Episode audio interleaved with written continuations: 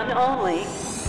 Carry On Only, dedicated to inspiring your next global adventure. And now, here's your host and personal guide, award winning photographer, creative director, and travel expert, taking you around the world in style, Jill Paider. I am your host, Kevin, along with my colleague, Sam. How's it going, Sam? It's going well, Kevin. Good Thank to hear. you. Good to hear. Are you ready to take another trip around the, uh, the, the globe? Am I? Aren't you? that I am. Great. Well, we are here as always with our travel expert, Jill Paider. Jill, how's it going? It's going great, thanks. Awesome, awesome. Uh, today, you are going to take us to Tokyo, Japan. Yes. Tokyo sounds very exciting. Oh, I'm so Uh, excited. definitely a place that I've wanted to go for quite some time, but I feel like it's it can be kind of tough. I, I don't know. It just seems like there's that perception that's hard to get to because it's so far away. Was it tough to get to, Jill? It's not tough to get to. In fact, it's very easy, uh, especially from where we're based here in Los Angeles, from New York, from the Midwest. Uh, direct flights, lots of direct flights from the US to Tokyo. So that part is relatively easy, albeit they are longer flights. Um, Tokyo is the food capital of the world. So that is like, know that. yes. Tokyo is probably, in my opinion, the number one city in the world for food, and not just Japanese food, which obviously they have there. Um, in large supply, um, but for all foods, it has the most Michelin star restaurants in the world. in Yes, I was going to say, is it like quality of food or just selection of food?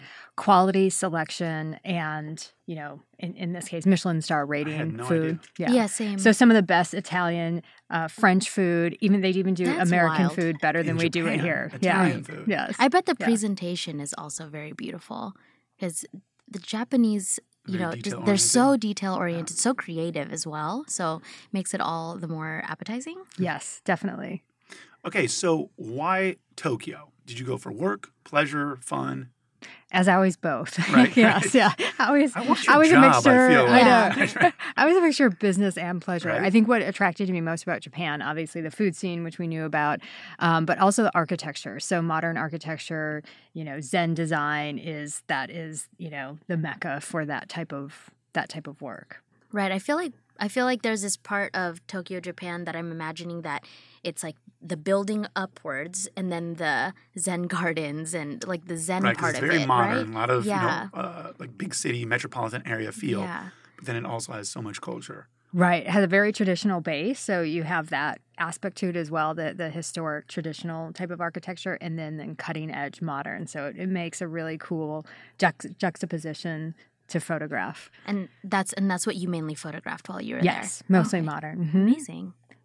Do you are you ever tempted to if you go to shoot modern architecture in Japan? Are you ever tempted to go kind of trying to you know find the places that are a little off the beaten path? You know, the more kind of Traditional. right, right, right, traditional architecture.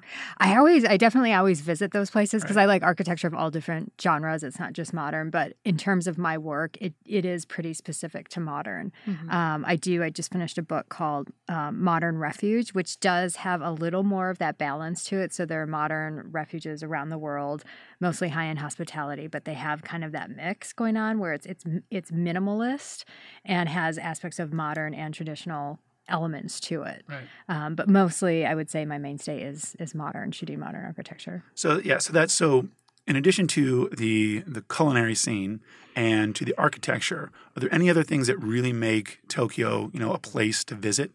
There's so many different things. Um, so first of all, they have amazing markets. Uh, they're probably best known for the fish market, the uh, Tsukiji Fish Market.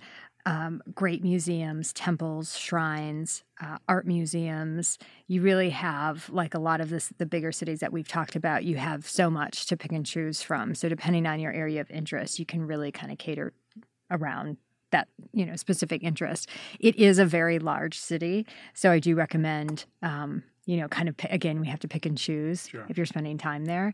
And there's so many incredible neighborhoods, great, you know, amazing shopping as well. I know Sam's dying to know what's the nightlife like. How'd you know? That was my next thing. Right. yes, Got the you. nightlife there is great. Is it? there's yeah, there's anything you want to do in Tokyo, you can do. It's I feel like is it is it you know kind of like the city that never sleeps, kind of similar to um, like Vegas or something. I feel like I'm imagining lights always. Times Square, like is there on. what would Yeah. is there a comparison in the U.S. that Tokyo? Feels kinda I would has? say it? probably New York is, Yeah. is the Okay. closest just in terms of things always going on. And it does vary from neighborhood to neighborhood. So there are neighborhoods that are like more quiet and chilled, and then definitely the areas that are Right. kind of party, younger. Poppin'. Yeah. That's poppin neighborhoods. that's Yes. definitely what Yeah. I was looking for? going for. Yes. And Tokyo where's is it very popping? safe. Yeah. Popping off. It's a very safe city, so it is a fun place to go out. And it's a place you could easily, you know, leave your hotel at Right. midnight and you feel comfortable coming and going at those hours Yeah. too. Um, because it is so dense, uh, Mm-hmm. is it easy to get around Tokyo? It is. Their metro system is amazing, um, super clean. They have actually food within their metro station. They have restaurants and things. Um, so super safe. And one thing that's interesting about Japan is you often see young kids traveling by themselves. So, um, you know, like seven year old kids will take the metro and things by themselves. Seven year old kids? hmm Wow. Wait, hey, That's, I feel like you, you will not see that in, well, actually, you probably would see that in Manhattan. Like, independence. Yeah. You know that's amazing. So how how long would you recommend um, someone staying there? So Tokyo and Japan in general, it's it's one of those places you could spend years and still not see everything. yeah, right.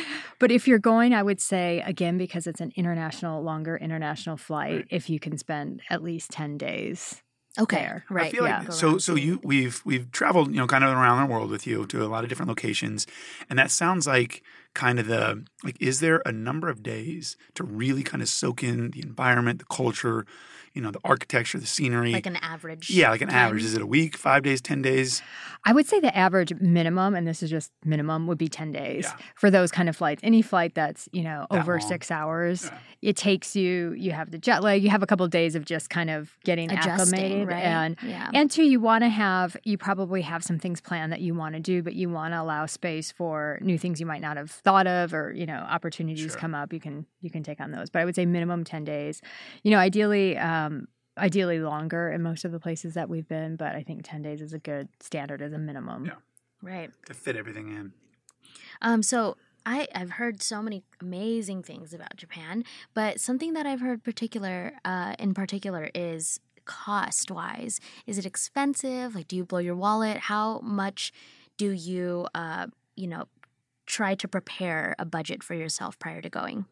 Sure. Well, Japan has, you know, similar when we were talking about London, there are ways to definitely economize Mhm. things in Japan. So it is traditionally um, one of the most expensive cities in the world, but there are a lot of things you can do to kind of mitigate that.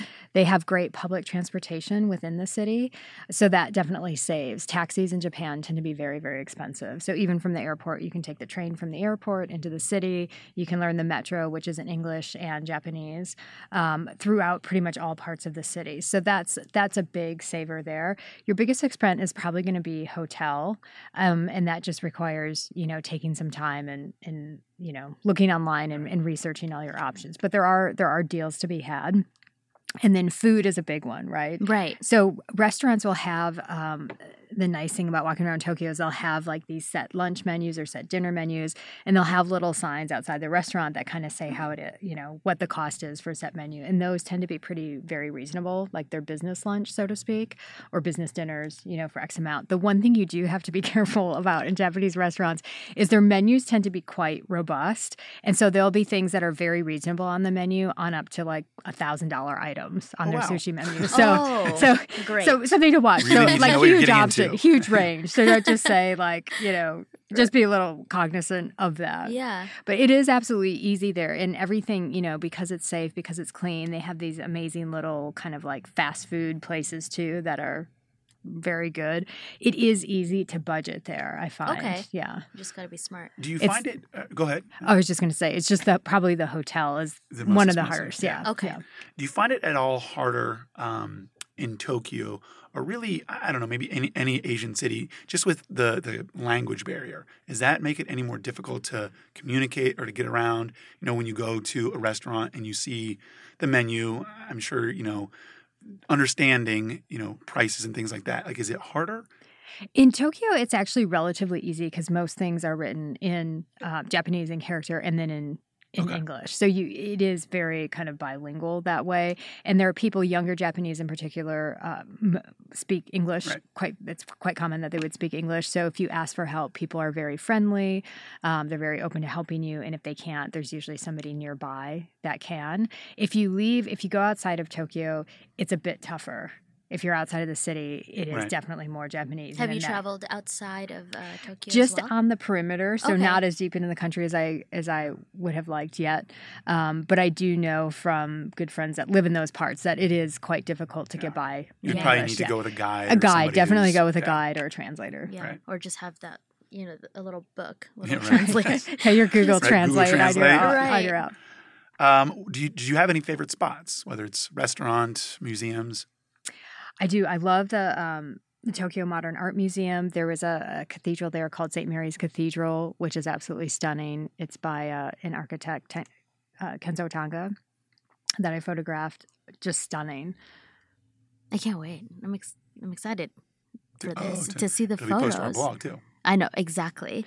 And I think to your point, Sam, too, I mean, one of the best parts of just walking around Tokyo, walking around in the streets, is seeing like all the different elements of de- design. So, not just the architecture, but you go to different, you know, they have chocolate shops and little cake shops and tea cake shops, and everything is beautifully packaged Yeah. and designed. And there's so much care put into presentation and everything. So, it's it's such a visual feast for the eyes. Totally. It's- I'm cool obsessed with uh, Japanese packaging, like Japanese design and packaging, and then all the streetwear brands are over there. So I just imagine um, all these places that you can get lost. And that's kind of why I asked about the budget thing, because there's food that you definitely want to try. And then there's all the shopping. And I feel like everything is so cute.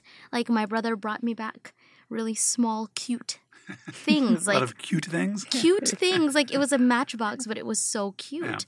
Um, so what uh time of the year is the best time? I know during the springtime there's cherry blossom. Cherry blossom and- season, yeah, that's a very popular time to go. Um, in summer, it can be quite hot, like the, the heart of summer. I was actually there in December, and it was beautiful that time of year. I- not it was, cold, or was it, kind of? I think it was unusually warm when I Oh, was wow. there. It was it was before you know it was like towards the end of December, um, but I think it's a it's a pretty you know temperature wise it's a pretty moderate place. Our spring, our you know our fall. Um, I, I would say you probably want like in any major city, you kind of want to avoid the the heat of summer just because it doesn't dissipate within the city. You don't get that cool breeze. So I think spring, fall, and even early winter there are the best times to visit. Um, so what brought you there initially to go visit? Was it you did have you did have a job there, but did you also kind of like have it on your bucket list and you were waiting for this moment to happen? I was a bit, you know, it had been on the list for a long time, and I was planning this around the world trip. So I, I was planned a flight that literally went around the world from LA and around the globe, and so Tokyo was the obvious last stop for that. But it was it was exciting. It was it was definitely my one of my favorite stops on the trip. Amazing. Uh, what time? So when you were actually there, were you shooting mostly architecture? Did you do any, you know, culinary shooting? I didn't do any culinary shooting. It was um, almost 100% focused on architectural shoots. Uh, that's always interesting to me. Like, do you? I just feel like there's, especially a city like uh, Tokyo, right? There's just so much to take in. Do you ever, if you go there with the intent to shoot architecture, do you ever find yourself being like, oh my gosh, like, I have to shoot this? Like, it's you know, you're at a Michelin restaurant, you have to shoot it, or do you get inspiration from some of the things you see while you're there? Absolutely, and it's and that's a place you know it's a great city to go back to, especially if you're traveling within within Asia. It's an easy stop um, to add on to any any other trip, and I think I'll definitely be going back there to shoot more culinary things. I mean, it's Same, but we'll be on that same uh, yeah, that same flight. you, you you. guys will be coming Yeah. along because I didn't realize it. I mean, I knew it was. I, I knew it had that reputation for food, but it's hard to really imagine until you get there and see it. And Yeah. it's it's I mean, I, I just even just hearing you talk about it, right? Like I always, you know, I think you think of, you know, Europe, you think of Paris or of Italy, and like for being really great, you know, culinary destinations. Right, right. I had no idea about Japan. Yeah, number It's one for sure. And you know, Japanese food, the way we consume it here is a little bit different than the way they do there. Sure. They're so specialized in in everything they do. You know, somebody who does sushi doesn't do Is a like master. ramen. Yeah, I was just is a gonna say, what is Yeah. the sushi like there? Yeah, it's amazing. I mean, everything's very separate though. So a, a chef that does sushi will only do sushi. Like Yeah. they've they've they're a master at that. They've done it for twenty plus years, and that's all they do. Somebody that does like soba noodles only makes and cuts soba Mhm. noodles, and so it's so masterful and, and beautiful. It's Yes. it's it's kind of at a different level. It, it takes on a whole new appreciation. You know, we love Japanese food here in the U.S., but when you see it there and when you see it done at that level, it's Is there a type of, and I could be making this up, but I feel like I've heard it. Is there a Japanese sushi chef or someone who trains for like years specifically to cut like, or to like do blowfish or some sort of poisonous fish I or heard something that like too. that? Right. Is that am I making that up? You're probably not. I mean, they're feel like- very. I, I heard they Everything- train. It's like passed down through families, and only like a few can like serve this poisonous fish. blowfish. yes. Yeah. Yes. I mean, everything they do is so masterful Right. that it's and, and very, very specified in one thing. So that's, That's entirely so possible. crazy. Yeah, no, I feel like I've watched a lot of videos um, of um, people from Japan that are masters in what they do. Right. Like I, I feel like I watched. I, a it might have been a Simpsons episode that I saw. Right. No, Yeah. yeah. no, no. Like I, I think I've watched like a bonsai tree Oh, right. master and like uh, uh somebody who makes swords, of like traditional swords. Yeah, Right. like eh, very disciplined and very um, you know, like artistic, creative, but uh devoted to their Yes. craft. A- And perfectionist. too. Perfectionist, So, so we'll add these to the destination Cal Pack. We'll we'll find your blowfish man. I swear. Yeah, yeah. so I'm not making that up. I really Well, feel like I'm not. I heard that too. But do you, do you get to see a lot of that? Because I know like Tokyo is a very metropolitan city, right? Or does it just seem like, you know, you see the, the businessmen, and the businesswomen, or is it, you know, you see a lot of that, you know, old school culture?